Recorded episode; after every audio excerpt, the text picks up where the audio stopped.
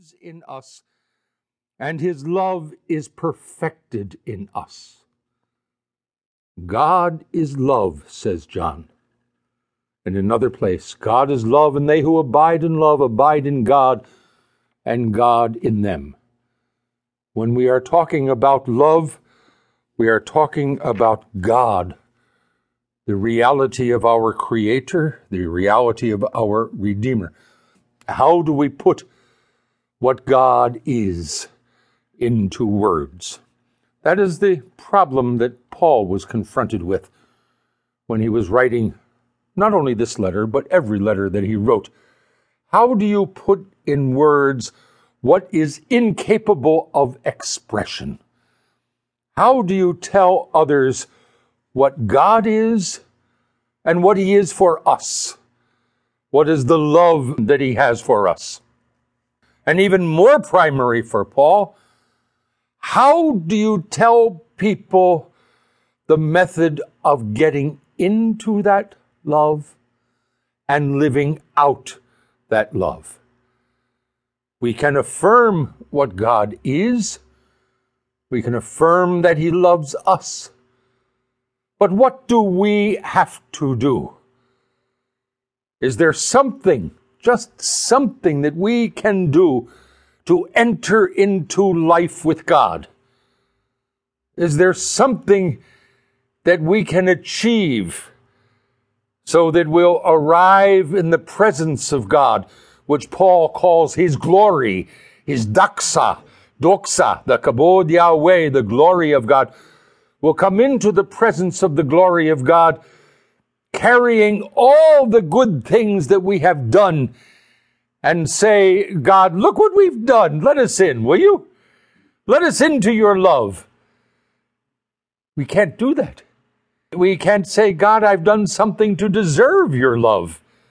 I've done something that should make you love me, that should make you say yes to me and allow me to enter into the mystery of your love. No, Paul will say to us, been there, done that. I've been down that road, and there is nothing that I can do to enter into God's love, into life with God.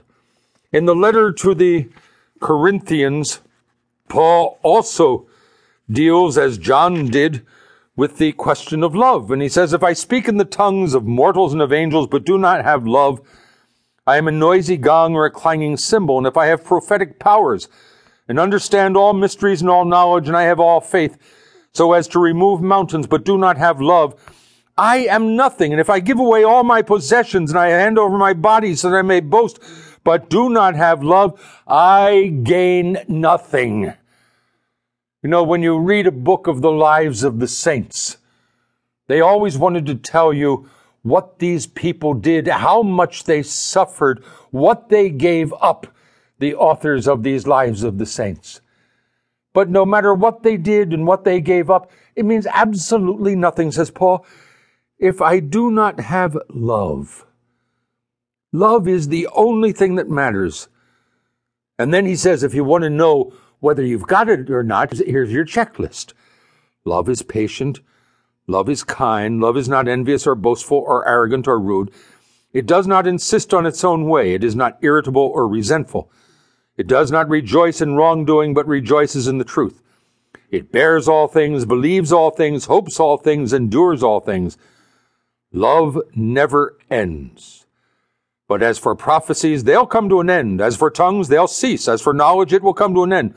For we know only in part, and we prophesy only in part. But when the complete comes, the partial will come to an end. When I was a child, I spoke like a child, I thought like a child, I reasoned like a child. When I became an adult, I put an end to childish ways.